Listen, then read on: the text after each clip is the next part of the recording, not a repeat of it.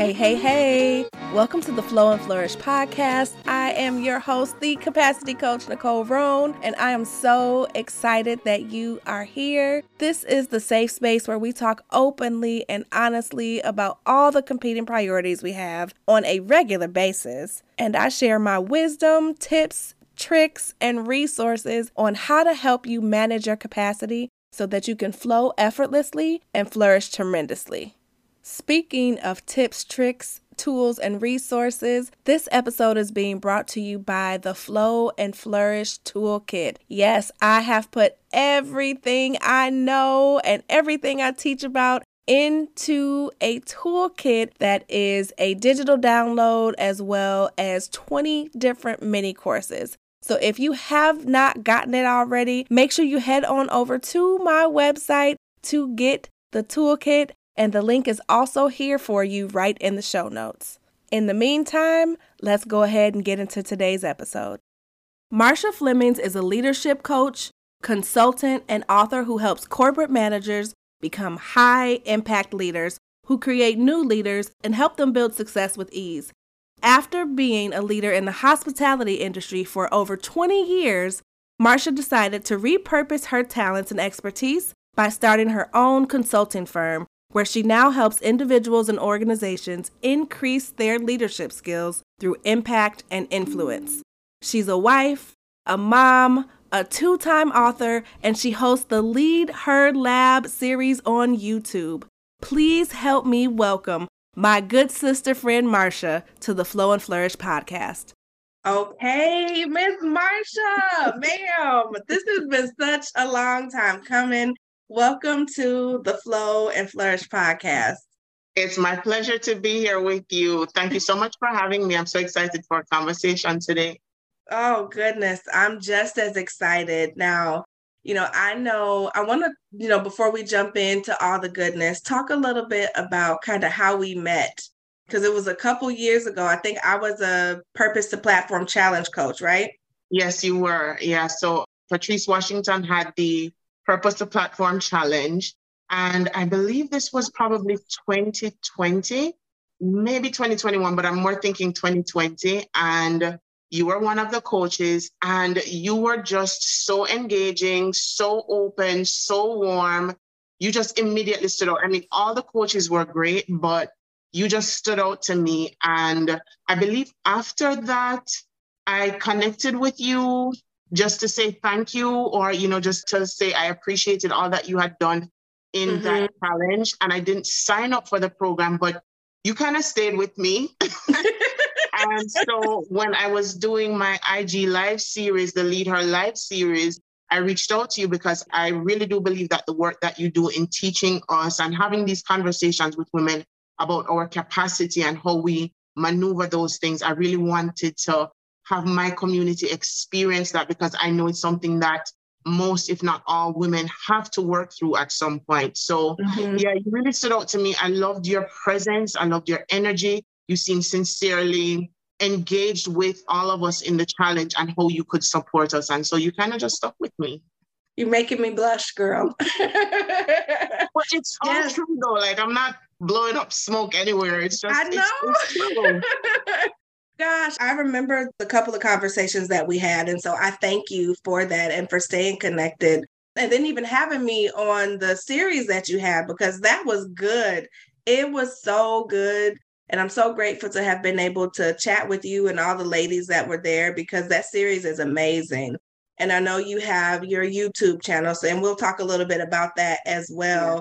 But, ma'am, tell me what prompted you to do the Lead Her series? Is it kind of based on what you're doing in corporate and now you doing what you're doing in terms of purpose work and calling so what caused me to do the lead her series really has to do with the work that i do as a consultant and as a coach and wanting to provide you know that kind of support to my ig community because that's the platform that typically i'm most present on and mm-hmm. i had a mm-hmm. lot of young women who at different points they were sending me dms they had different things that they were maneuvering at work. And many of them didn't feel like they had the kind of support that they needed on the job, whether it was their direct managers or even from a human resources perspective.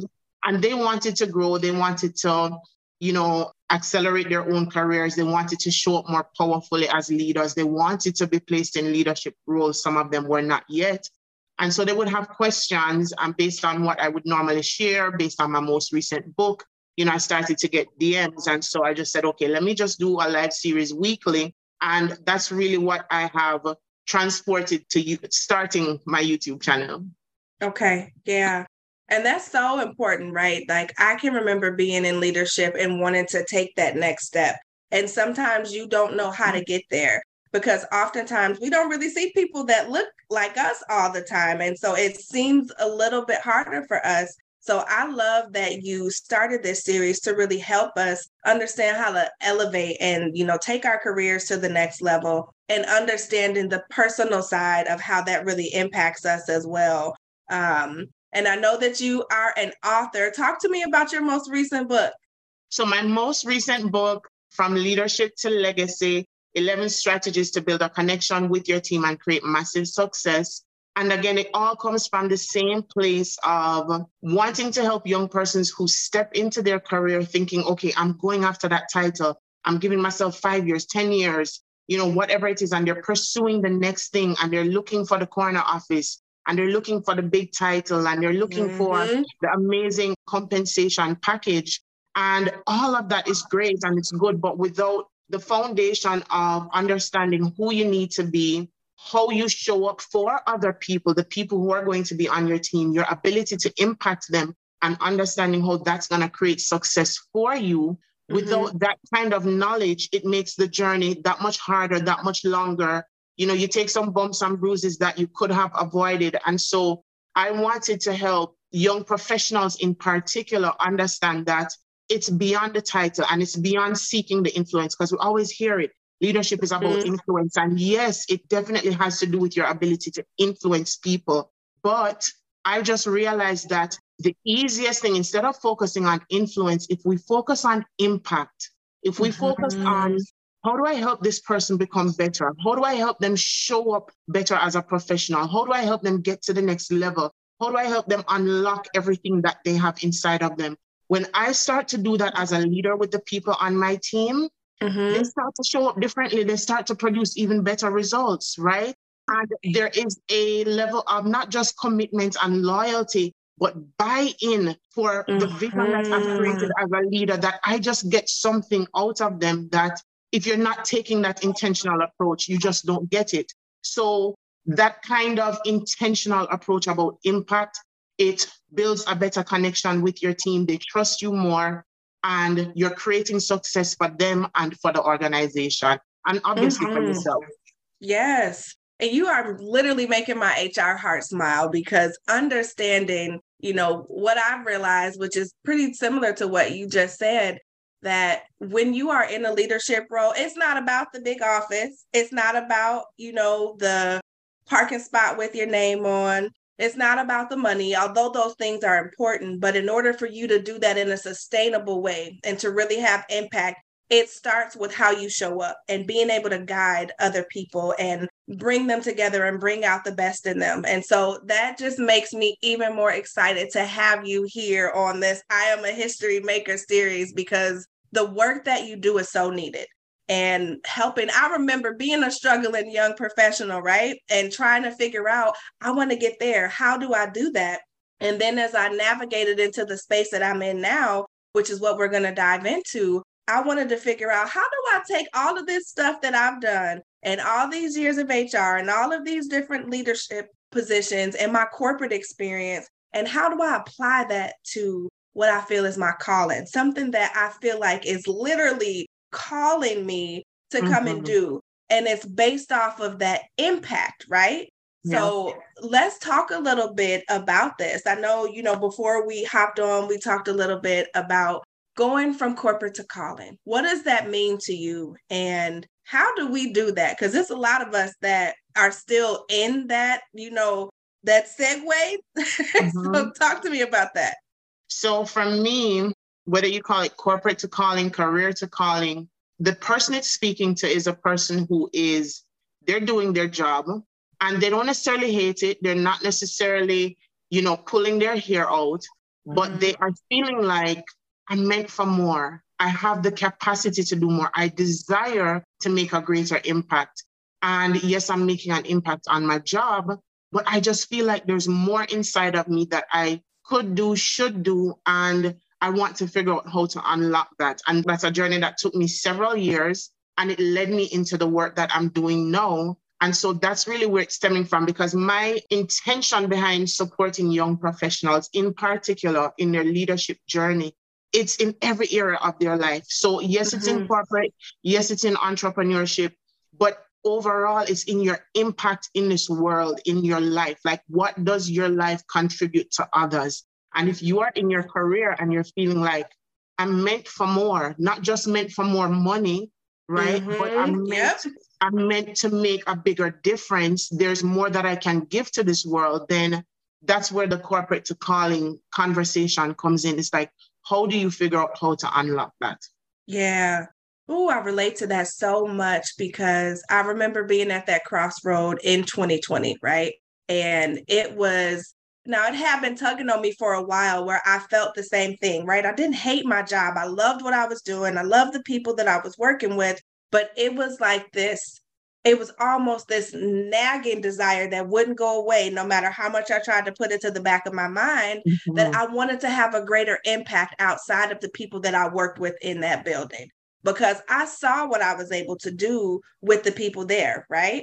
But understanding that me being in this world was much more bigger than just the organization that I was working in. So when you feel that, sometimes we tend to run away from that. But I love that you are helping us to run towards that because it's not always about the money. It's not about how many likes you get on social media. It's about changing this world. And mm-hmm. so when I did that, I know that there are a couple of things that I wish that I would have known now, right? Hindsight is mm-hmm. 2020. Yeah. Um, and making those decisions. So let's talk a little bit about how do you actually do that? Once you recognize like, you know what, I know that I'm built for more. I love what I'm doing and I want to take this and expand it so I can impact more people. So before we dive into that, I just want to touch on something because you said you loved your career. You didn't hate what you were doing. For me, I didn't hate it, but I was like, oh, this is not it. So I had a 19 year career in hospitality and tourism. Mm-hmm. And I'd say like 12 years in, I really started to get an itch. And I was like, and I was getting promoted those first 10 years. I was averaging a promotion every year and a half. And then I really started to focus on how I created those opportunities for other young professionals in that organization, how I helped to develop them and invest in them so that they could experience that kind of success. And that's the aspect of my job that I really connected with. Now, mm-hmm. you're in hospitality and tourism, you know, customer service and any industry connected to that always speaks about the customer and, you know, being very customer centric. But for me, in my day to day experience, the thing that left me feeling fulfilled was really how I was helping other young professionals. So, like mm-hmm. 12 years in, I really got an itch like, there's something more that I need to be doing with my life, and this ain't quite it, right? Yeah. I didn't hate it. I didn't hate it. I was just like, this is not the best use of me. That's how yes. I felt. Yeah. I'm yeah. glad you brought that up because although I loved what I was doing, I had that same itch. It was like, I've outgrown this. I love it. I can do it with my eyes closed and my hands tied behind my back, but it doesn't feel good in here. I'm not fulfilled by this. And That's so right. you having that itch is what propelled you to really create a space to be able to do the things that we're doing. So I get it. I get it. The thing is, I sat with that itch for a little while because I really didn't know what the best use of me in this life looked like. Mm-hmm. And I started writing when I was eight years old. So I'm just going to tell you really quickly how things started to shift with me because yeah. I started to explore right? And I really started to ask myself questions like I started to do personal development courses. And I really wanted to see what was it about myself that wasn't satisfied with where I was? What was it that I needed to be doing that I felt like there's something more, but not being able to identify that more. So I went on a whole discovery about me, mm-hmm. what's inside of me, what I can do, what am I overlooking. Come on, self-discovery. you know, and I'll be honest, you know how people say that the why, and it sounds very cliche and overused, but it's what's been true to my life. So my son was born in 2016. And I remember Christmas Day 2015 was when I confirmed that I was pregnant. And almost immediately, I started writing letters to him. I got this really nice book and I started writing mm. letters to mm. him. And I was telling him about who he could become in life. And so these letters, they focused on Ooh, love. Giving me goosebumps. they focused on love. They focused on faith. They're focused on your mindset around money because I really wanted to prepare him as best as I could. And my mm-hmm. crazy brain, once I was pregnant, you know, I started thinking, how could I make sure that if by chance something happens to him, all that's inside of me that I want to give to him, and make sure it's left for him. And I was like, you're not entertaining enough to do home videos. So let's write because that's what you do well. And so I started writing these letters. And my intention was to continue writing until he's 18 years old. And I had invited my family and my husband to write letters, but the letters just kept pouring out of me. And it's not that my family didn't want to, it's just I am the natural writer and I was trying mm-hmm. to make them do the thing that comes out of me. Right. So I just kept writing. And this one day I was at home and I was sitting up in my bed. I was writing another letter to him. And this particular letter was the one that was really focused on him tapping into his purpose and understanding that he's made by a creator and that's the person who tells him what he's meant to do right mm-hmm. and just his mindset around being able to accomplish those things and i'm writing this letter and i look over to the monitor because he's sleeping in his crib and i look over to the monitor and something hits me in my gut that mm-hmm. says oh so you're really gonna sit here and tell this child about all he could be in this life but then he's gonna grow up and seeing you and hearing you mm. talk about things that you want to do that you have not even attempted to do because you're too scared or whatever the reason is. And mm-hmm. in that mm-hmm. moment, I was just like, okay, mom. you snatched your own edges, huh? it's like if if you're gonna do this thing, you're really gonna have to do this thing because your talk is not going to be enough for him. Your life must be an example for him. Mm-hmm. And for mm-hmm. me, it was just the thought of, oh, I'm going to try not to cry. It was the thought okay. of his life not being everything it could be because I was not the example I should be. Ooh. Mm. I literally have goosebumps up and down my arms. And I'm trying not to be a crybaby either because I was recording a podcast with someone yesterday. I was on their podcast and we talked about just this, right? Leading by example, because our kids do what they see us do, not what we say, right? And so to sit there and realize that you're pouring all of this into your child, but you haven't actually done that, it's like, okay, that's cool. You've told me to do it, but what about you, right? You know, I got this 19 year old that just walked out here, right? So all the time, I'm constantly thinking about how can I carry myself? What can I do that's going to show her better than I can tell her? Mm-hmm. Because we have to be the living, walking, talking testament for them to see that example. You yep. know what I mean? And so, Absolutely. oh my gosh, girl, look, you because ultimately it's their life to live and they get to a point where they're making their own choices. But mm-hmm. what I want my life to represent, which I'm sure is the same thing for you, is that I want you to see it's possible. Yes. If you are willing to do the work to get it and commit to it and see it through, it's possible. And yes. so on this journey, when it's had its moments that were whooping my behind, if I was not connected to what I wanted his life to become like, because that's the thing that gave me the reason to really step into this thing, it would have been too easy to walk away. And so when people talk about, you know, really knowing your why, as overused as it sounds, it's the truth of the matter because otherwise you give yourself, life will give you many reasons to quit. Oh, ma'am. 10,000 right? so, a day. yep. Yeah. Gosh, you know, the why I know is cliche, but the basics are the basics and the truth is the truth, right? Being connected to that why is what fuels you when stuff gets hard, when life gets to life in you, when you want to give up, when it's like I could just for me, some days it's like I'll just go back and get a cushy HR job because I don't have the capacity for this today in this foolishness in this entrepreneurship world, right? That's but good. My why keeps me going, right? And so understanding, you know, not just that why, but having the tools and the know-how on how to navigate that is where you come in because you've mm-hmm. learned a whole lot on your journey and taking what we've learned in our corporate and our careers and applying this to the itch that we get to wanting to go out and have more impact. So, talk to me a little bit about that. So, obviously, we spoke about the why, and I'm going to give you three other things that I think are critical, but I really want the audience to make sure that that's something that they lock into because, mm-hmm. as we just said, it's going to give you a, a 10,000 reasons to quit every single day.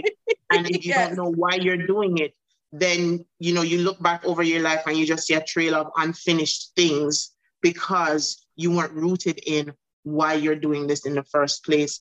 But mm-hmm. you know, if mm-hmm. you're at the point that you decide, I want to step into calling, I want to live more intentionally, more purposefully, more impactfully, and I need to figure out how to start doing that.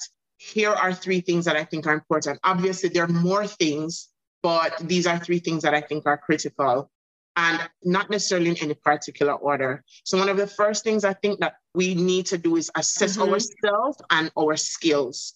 Mm-hmm. And if we're familiar with the story of the widow who came to the prophet and, you know, he said, What do you have? And she says, I have nothing. Only I don't got nothing.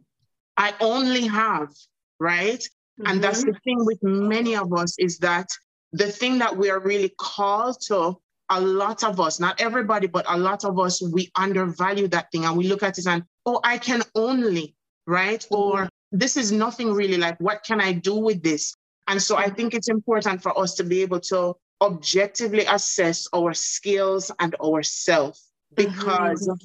if we have a blind spot about what we're called to, then it's going to be hard to unlock that thing. So I'll use myself as an example. And there's a young lady who I don't know personally, but she just came to mind. So for me, I was writing since I was eight years old. At eight, I said I wanted to publish my first book at 21. And mm-hmm. that just shows the limited thinking in my mind at that time that I thought that I had to wait until I was an adult or whatever was going on in my mind. And over mm-hmm. the years, I would write and I would always, you know, just get rid of it. I was always my own toughest critic. And I would just think my work was not good enough. And so I never published anything, but the desire to do it never left. And mm-hmm. on top of that, within the organizations or within any community that I was attached to, it could be as simple as an email. Like consistently, people would say, oh my God, you're the only person or one of two people whose emails in this organization I read and I don't pull my hair out because I have an issue with people who use bad grammar. Or people mm-hmm. would come to me and say, okay, I need to write this report. Can you help me or can you look over this? And at the time, I didn't really see the connection with my writing, my desire to publish with what people were asking me to help with. And had mm-hmm. I not been writing these letters to my son, and then on a flight, from the Bahamas to Miami to celebrate my father's 60th birthday. Mm-hmm. Had I not been doing that and writing a letter on that plane, and the voice of God says to me, This is the, your first book. Mm. God, I know you lying because all I'm sorry, who are you in this book because it's just to my son and I'm teaching him about faith and giving him my own experiences and I'm teaching him about love and giving him my own experiences. This is not meant mm-hmm. for the mm-hmm. world, but I was obedient, right? Published that book in 2019 and beyond any sales, beyond any book signings and things that I could have only conjured up in my mind are people who reached out to me to say, listen, I was on the brink of suicide and decided to sit with your book. And in fact, it was a young man, and my book was positioned for mothers. Mm-hmm. And it was a young man who was a father, and he had no reason to be reading the book. Mm-hmm. And he said that morning, something just, uh, he came across a book. He had purchased it like a year ago for a bunch of women and came across one of the copies at his home and mm-hmm. decided mm-hmm. to sit and read it. And he didn't consider himself a reader, read through that book in a day and reread it again before the week was done. And he said it put him on a path to seek the help that he needed. So, can you imagine that I continued to ignore and say, but I only write well? What can. I do with that? Or in this moment, I hadn't thought of it this way before, but sitting in this moment, I'm thinking of what should I have written before that could have helped somebody else who may have also been on the brink of suicide? You know, mm-hmm. so I think it's mm-hmm. important to be able to assess our skills, assess our abilities, and whether you're going to use different assessments that are available online, whether you're going to work with a life coach or you know someone that does that kind of work it's mm-hmm. important to unlock that there's a young lady that came to mind i follow her on instagram and she's from my home country jamaica she's a chef she does amazing work like private parties mm-hmm. and i saw her work and i'm like one day i have to hire this girl and just mm-hmm. yesterday i saw her launching a course to teach other women how to build that kind of business. Come on I just now. applauded her because there's so many women who think, oh, I'm only a great baker or I'm only mm-hmm. a good chef. Mm-hmm. There's so many restaurants, there's so many this, and we just, it's that widow. Yeah. It's that widow yeah. standing in front of the prophet. And he says, well, guess what? Go get as many jars as you can because this thing is not going to stop until you stop bringing jars. Yeah. Right. And so it's and for us to be, yeah yeah, it's for us to be able to assess what do we have in our hands. There's so much, so much spinning and buzzing in my brain, right? Like you hit the nail on the head. Number one, we underestimate, overlook, and then undervalue the basic things that we bring to the table. What I learned in P2P and throughout this entire journey and process of me getting to where I am is that the stuff that I take for granted that I'm good at, somebody else is not necessarily good at that. Right? right. I can remember Patrice telling me so many times, like, if you come in here one more time and say, I'm just a good listener, I'm just a good problem solver, right? Like, and taking those things, but everybody listening is a skill. Problem solving is a skill. Everybody don't have it. Writing is a skill. Cooking is a skill. So us being able to take the time, yeah, we can take assessments, right? You can, you know, do all of those different things. But for me, sitting back and really like reflecting over my life, where have people asked me to do X, Y, and Z? Mm-hmm. And your mm-hmm. email example was perfect, right? Because you think, and I used to think this too, right? Everybody know how to send an email, but they don't know how to send it like you.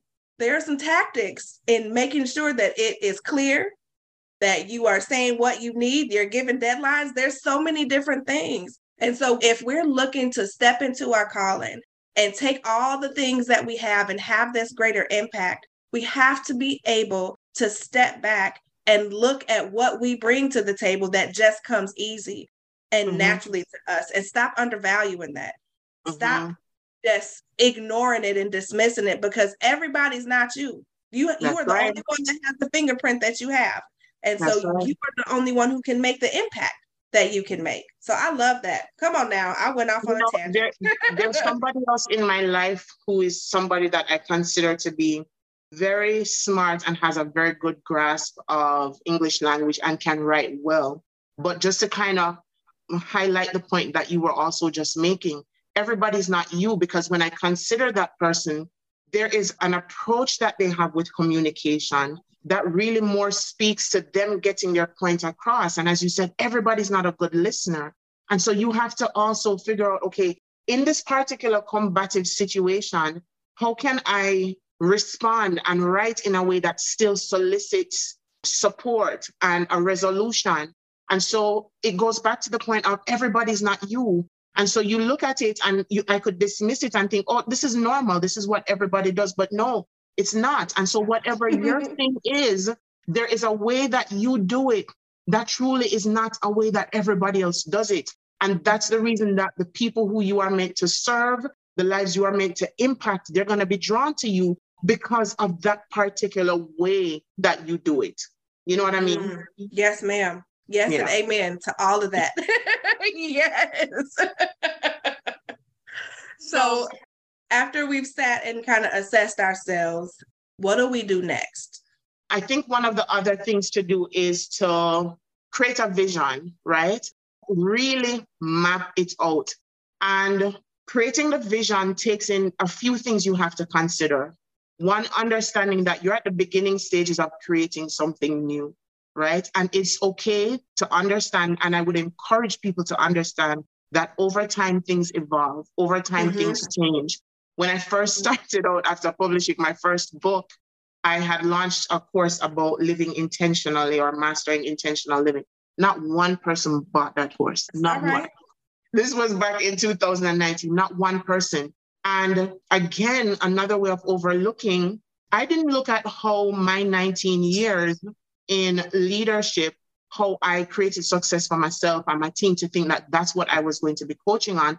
And it mm-hmm. took me sitting down again and going through this process and someone who knows me saying, I think you're overlooking something here. Mm. Because look at what you've been able to do in your career.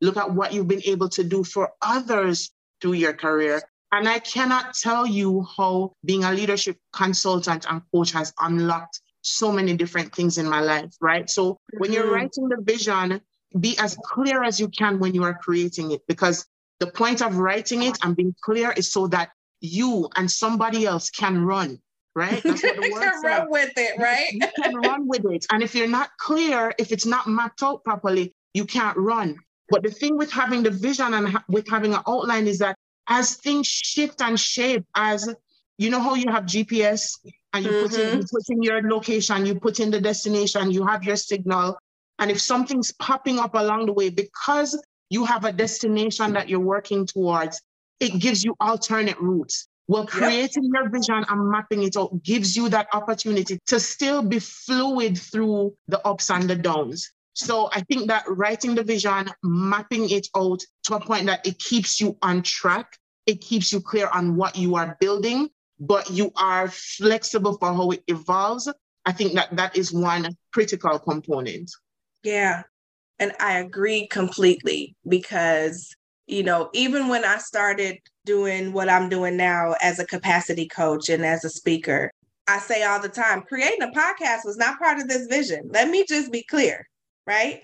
This was not what I thought that I was going to do.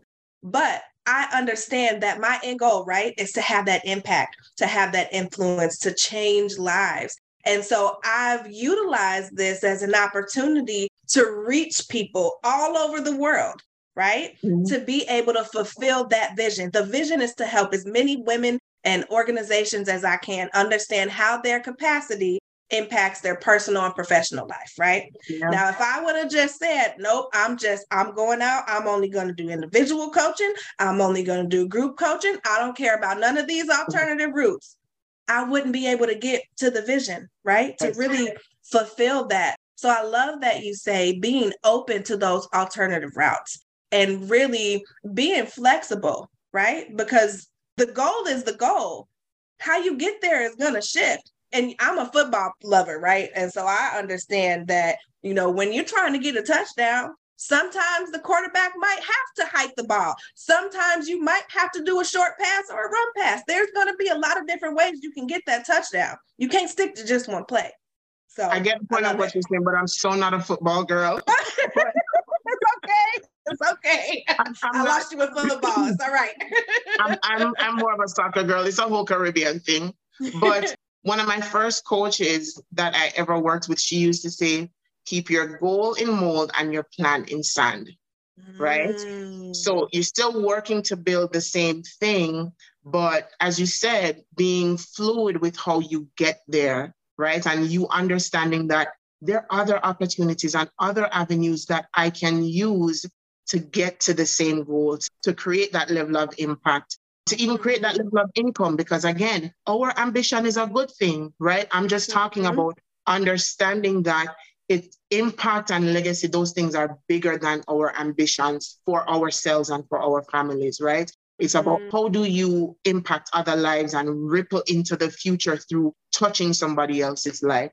But yeah, mm-hmm. absolutely. Goal in mold and your plan in sand. I like that. You're gonna have to send that to me. I, I, don't have my pen to write it down, or I'll be writing. That's fine. Yeah. I will, and I'll give her credit too. Please do, because that's good, right? Like when you're on this journey to fulfill your calling, you know, you got to have that flexibility. So we got those two, right? We have that we're going to assess, we're going to write out our vision. Now, what's number three? What have you learned on your way to doing this that you wish you could have known beforehand? Then I believe communicating, assessing the impact. So when you consider what it is that you want to build, you want to assess because we're talking about expanding yourself beyond corporate into calling. And that may look like still working in corporate and pursuing other things that allow you to have a greater impact, or it may lead to you stepping out of corporate.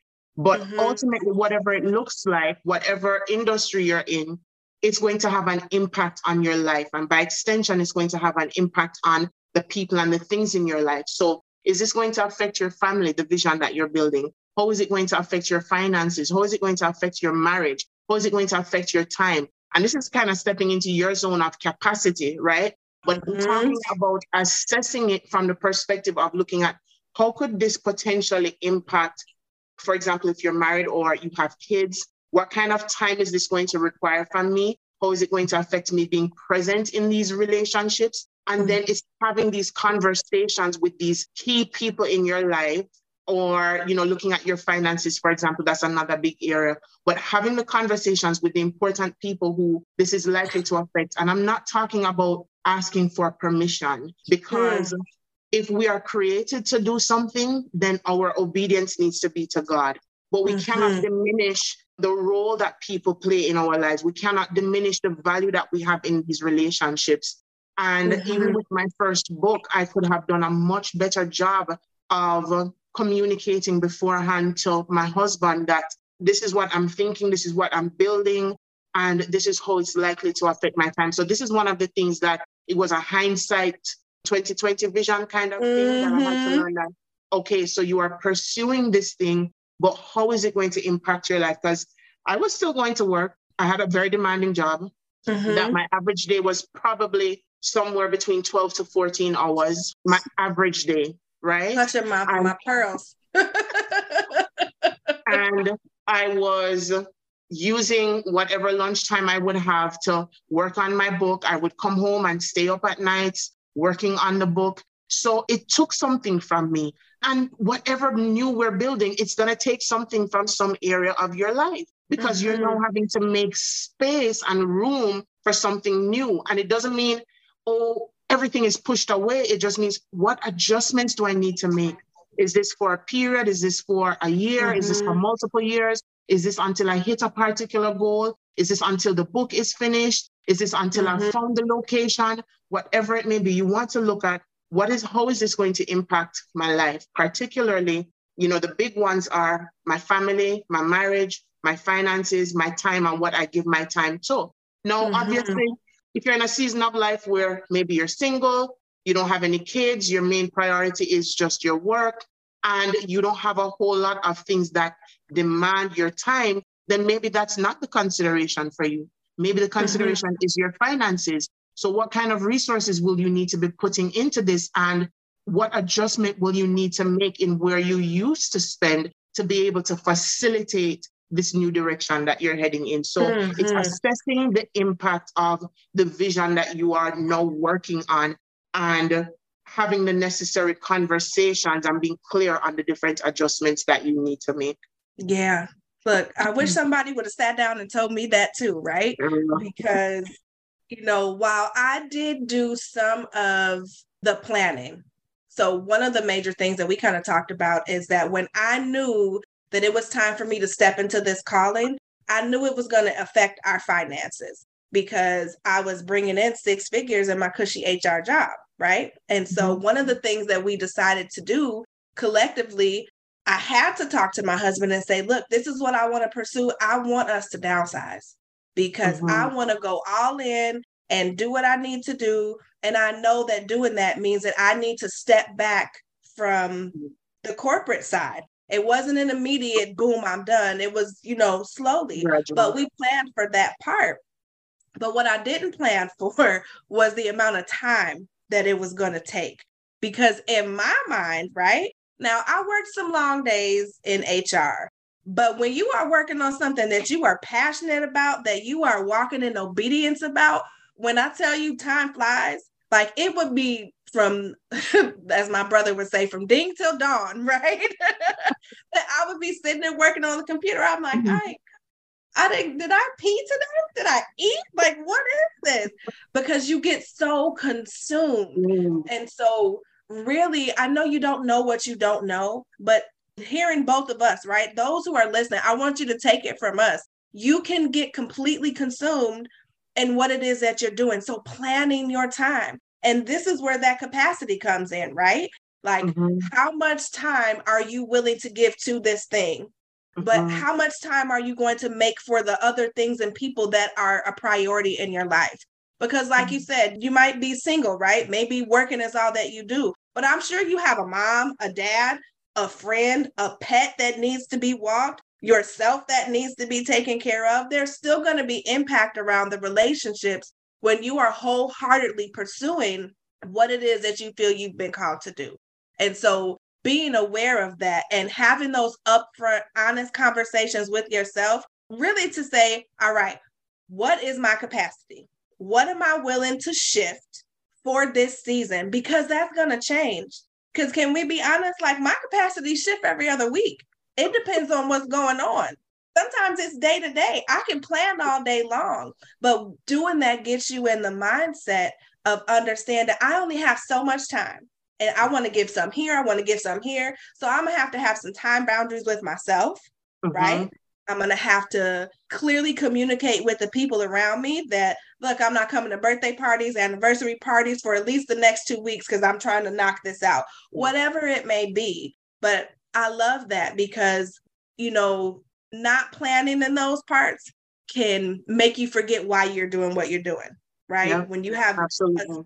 A, a spouse that's upset, like we live in the same house, but I never see you. All you're doing is working on that book. All you're doing is working on what you're trying to do for capacity. And then you have to fix those relationships. And mm-hmm. so a lot of people can save a lot of heartache and frustration if they just really think about the impact mm-hmm. that it's going to have on the people that are closest to them. So yeah.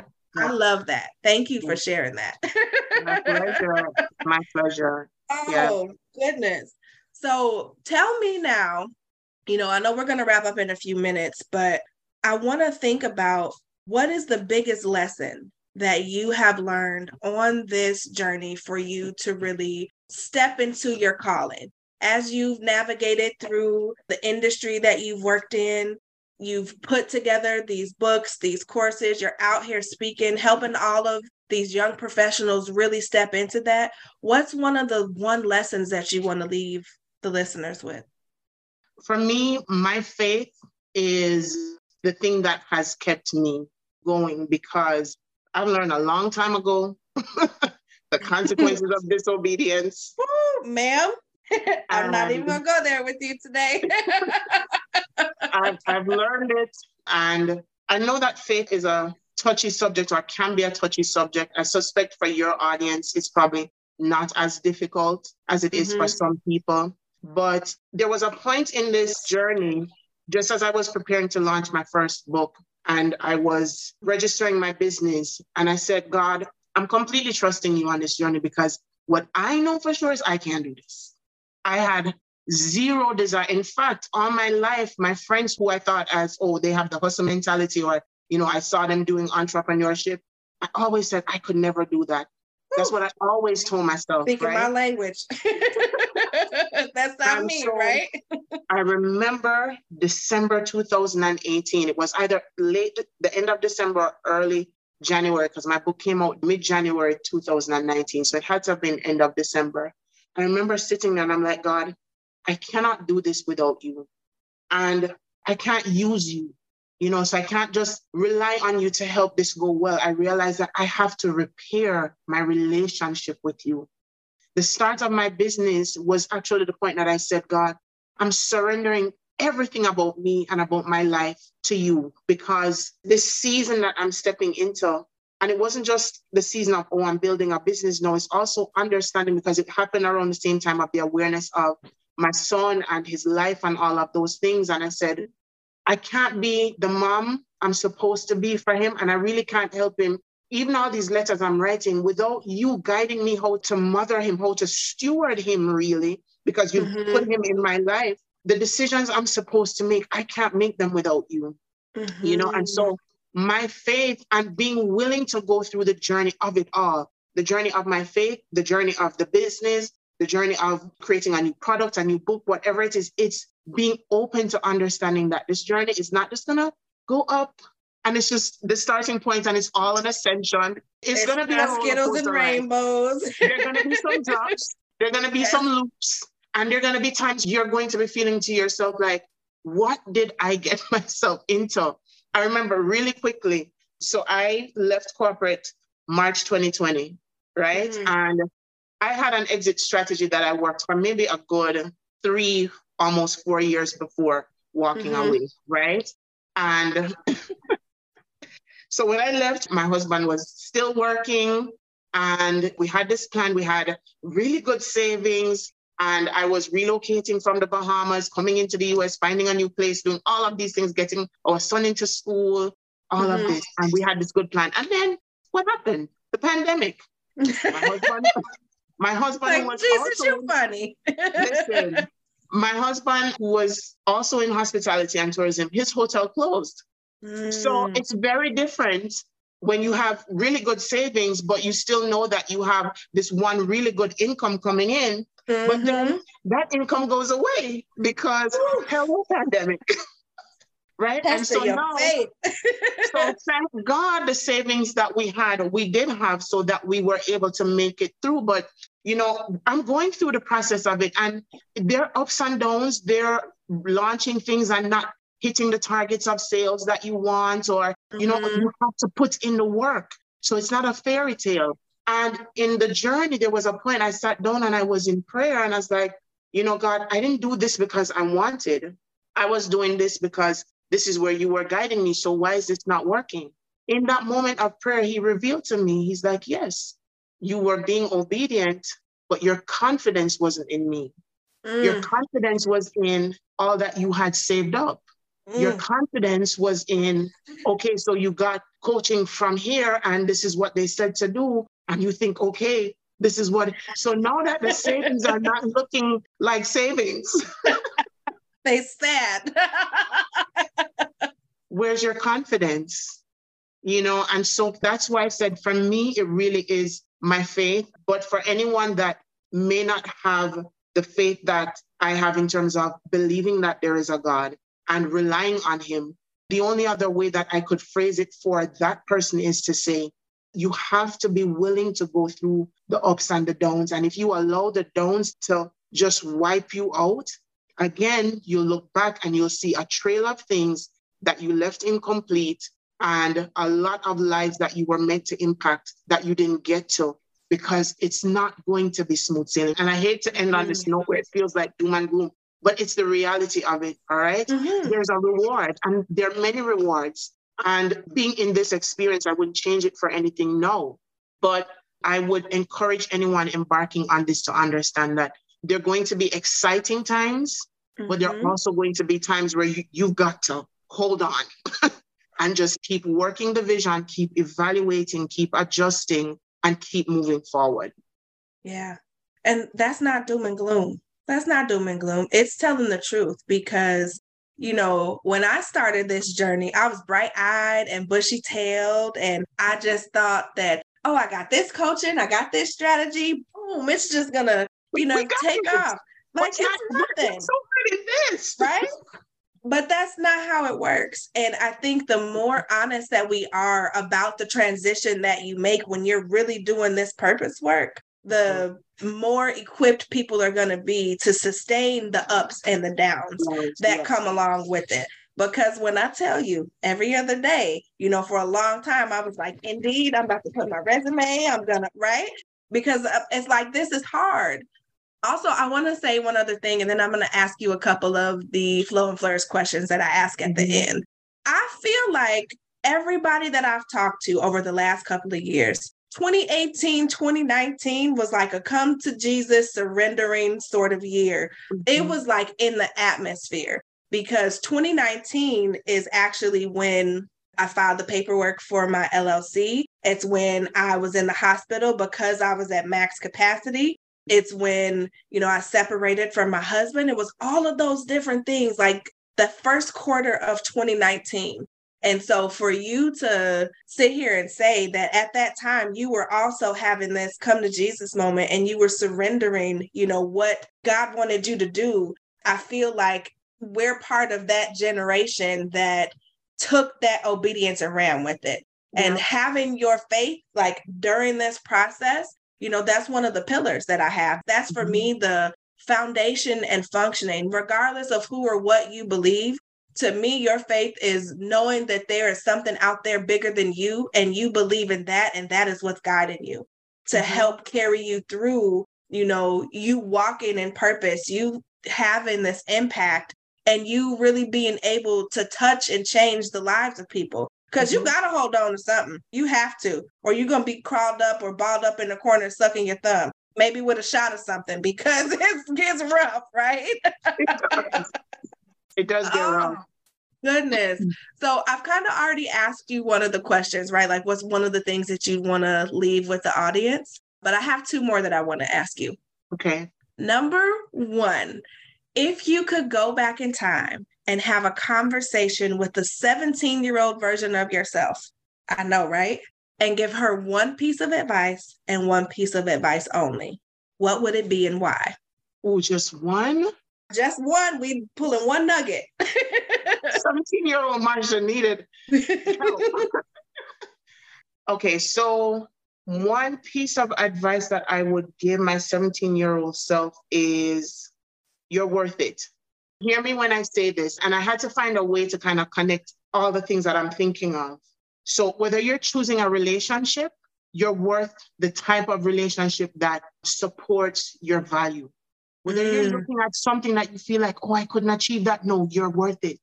Right. So it's like all the things that you look at, whether you're accepting something that you shouldn't and you feel like this doesn't feel right, you're worth more. You are worth having the thing that you desire. Go pursuing that dream. It's worth it. You mm-hmm. are worth it. For me, that's the thing that was really true to me because for a long time, I couldn't see my value. I couldn't feel like I fit in anywhere or understand what am I here to do? You know what I mean? So mm-hmm. I really struggled with identifying my own value. And it's funny because my parents, my dad in particular, really tried to instill something different. But for whatever reason, it took a long time to connect. And I would want her to know that the desire in your heart, the dream that you have, you're worth it, pursue it. If a relationship doesn't feel right to you, you are worth having the type that you desire, you are mm. worth it. You don't have to accept anything less than what feels like, you know, it's not worthy of you. That's good. I'm look, my arms are so goosebumped because, you know, I see everybody's face when I ask that question at 17. For me, that was the crux, right? I was on a crossroad there. And being able to pour into that 17 year old version of ourselves, I think would really change the trajectory right? So I love it. You're worth it in all places, spaces, things, and opportunities. Oh my mm-hmm. goodness. Yeah. okay. So the last question that I have for you is since we're on the Flow and Flourish podcast, and you know I'm the capacity coach, tell me a thing or two that you do to make sure that you manage your capacity so that you can flow and flourish in your personal or professional life. Oh, real easy. The first one came right to my mind. That face.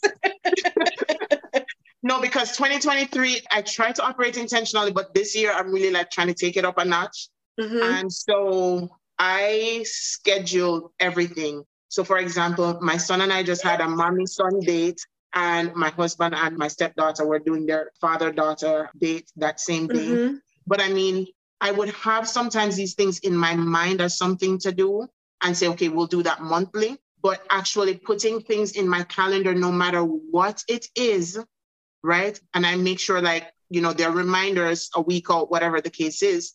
So I'm creating space for the things that are important. So, you know, December leading into this year, I took the time to think, okay, other than my business, which obviously things are going to get planned, what mm-hmm. are the mm-hmm. other areas of my life that I want to make sure I continue to be intentional about and even more intentional and schedule everything.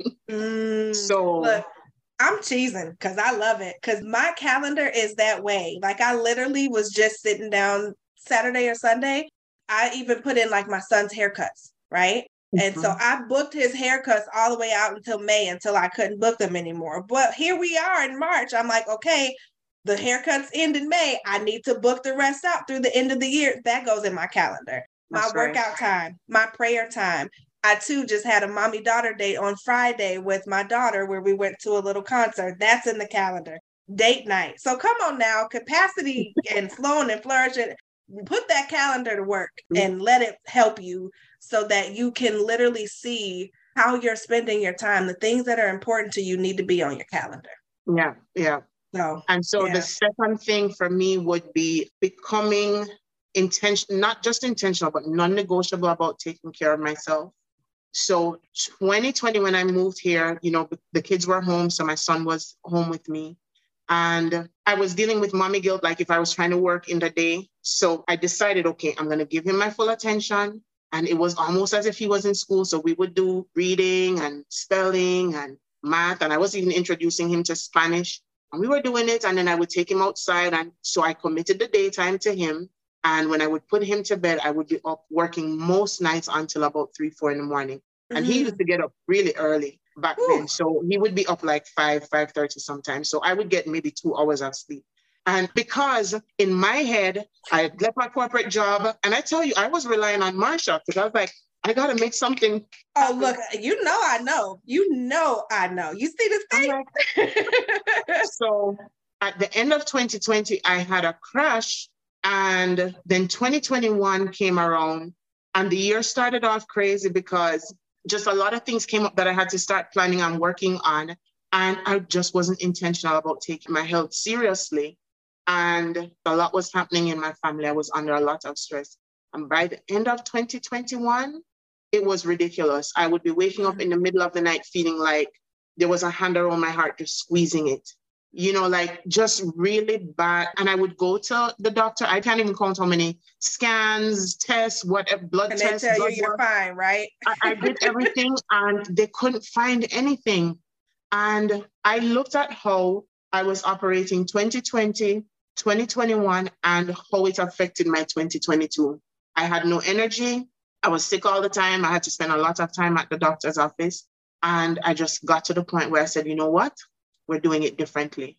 Mm-hmm. And so mm-hmm. I have to be intentional about how I eat. I don't believe in depriving myself, but mm-hmm. I have to become more intentional about managing how well, managing if I'm stress eating or just grabbing for the next thing or no, I'm in a few weeks period where I can work out twice a day. So I go in the mornings and then go in the evenings. That's not something I'm going to do all year, but I've decided mm-hmm. for this period that I'm able to, that's what I'm going to do, right? And I'm going to come in alignment with the fact that I know my body's already healed and I'm going to do the things that I need to do because mm. the truth is, when I don't take care of myself, I don't have the energy that I should have for anything.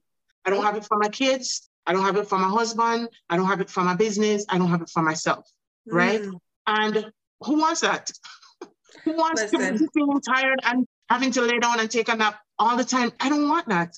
I want to have the life in my body and the strength and the energy in my body to do the things that I desire to do. I want to be able to go out with my son, with my husband, with my stepdaughter, and be able to enjoy the time and not feel exhausted, right? And so yeah. I've had to become more intentional I say it this way so people understand it's not just about oh being a size whatever or some weight. It's really about having the energy and the strength to do the things that are important to you, right? And so that for me is a thing that helps me to create capacity to have the energy to do these things. You know I'm smiling over here because all of that is creating capacity in your health flow, right? Like nothing that you said made me think that you are trying to go to the gym and eat better because you're trying to lose weight. You want capacity. You want mental capacity, physical capacity. You want to have the energy to show up. And I'm so excited. I always talk about like the keys to managing your capacity are awareness, alignment, and action. And you just showed that, right? Yeah. The awareness, you're aware of how you operated in 2020, 2021, how it affected you in 2022. So you aligned all of your behaviors to support the way that you want to feel and now you're taking action, right? Mm-hmm. It is mm-hmm. non-negotiable for you to take care of your health. So like look, you need to just and be the spokesperson for capacity. I want ladies who are listening to know it's okay to want to lose some weight. It's okay yeah. to want to be fine. I want to be fine. Girl, you already fine. fine. Stop it. but the driving thing, the main thing is having the health and the energy and the strength in my body to do what I need to do. And then yeah. the fine is the icing. Icing. Right. That's the icing. That's like the cherry on top, the yes. sprinkles, right? Oh my gosh. I love it. Thank you so, so much. Like I just I'm so grateful for your time, your presence, and your energy. I know that we'll be doing more things together in the future. I just, sure. I love and appreciate you. Before you get out of here, tell everybody kind of where they can find you, you know, anything that you have going on. I will have the information in the show notes, but I want them to hear it from your beautiful face first. so I'm mostly on Instagram and, as I said, building my YouTube now, but I'm also on Facebook and LinkedIn. I have Recession Ready. It's a course that's going to be in the show notes for you. Mm-hmm. So for anybody who is, because you know all this talk of recession, I yeah. always look how can I serve my audience. So I've created just a mini course to help young professionals figure out how do they position themselves to navigate the young professionals who are so young they haven't lived through a recession yet. Yeah, right. recession ready. that part, Lord. this ain't um, our first rodeo, right? so I don't know how many of that demographic you have in your audience, but they may be connected to your viewers. So mm-hmm. we have mm-hmm. recession ready, and I'm about to launch career to calling, and I'm going to be doing a virtual workshop. So if they get connected to my Instagram page or YouTube, they'll definitely see some more information. But that's upcoming in April, but you won't have the link for that just yet. And yeah, my intention on YouTube is just to be there. It's called the Lead Her Lab with Marsha that's on YouTube. And this month, we've been having some women come in to celebrate Women's History Month as well. And yeah, that's where I'm going to continue to serve this audience and just help them become leaders who develop leaders. Yes, I love it. And once you get the link for what you have going on, I will share it absolutely. You all make sure you go and you follow Marsha on all of the social media platforms. Check out YouTube you're doing some amazing things and i'm so Thank honored to share this space with you and celebrate you and everything that you do for women during this women's history month because man you are you. a history maker Thank you. so. Thank you so much. I'm honored to be in your company as always. I keep telling you, I adore you. I adore you energy. There's just a light about you that I really do love. Thank you. Thank you so much. My pleasure. it's so good. Wasn't that good? That was so good, and I'm so grateful for Marsha blessing us with her presence. Make sure that you go follow her, check out her YouTube channel, subscribe to it, and then make sure that you are rating and reviewing the podcast. Thank you, as always, for joining me and sharing your capacity with me. And make sure that you come back next week because I am still on a roll. We're still going to have weekly episodes. And in April, we're going to be talking about stress management as well as addiction. So, lots and lots of things to talk about. So, until then, thank you again for being the best part of this podcast. And I look forward to continuing to be your capacity coach and helping you to create capacity in your personal and professional life without ever having to sacrifice yourself, your family, and what matters most to you. Talk to you soon.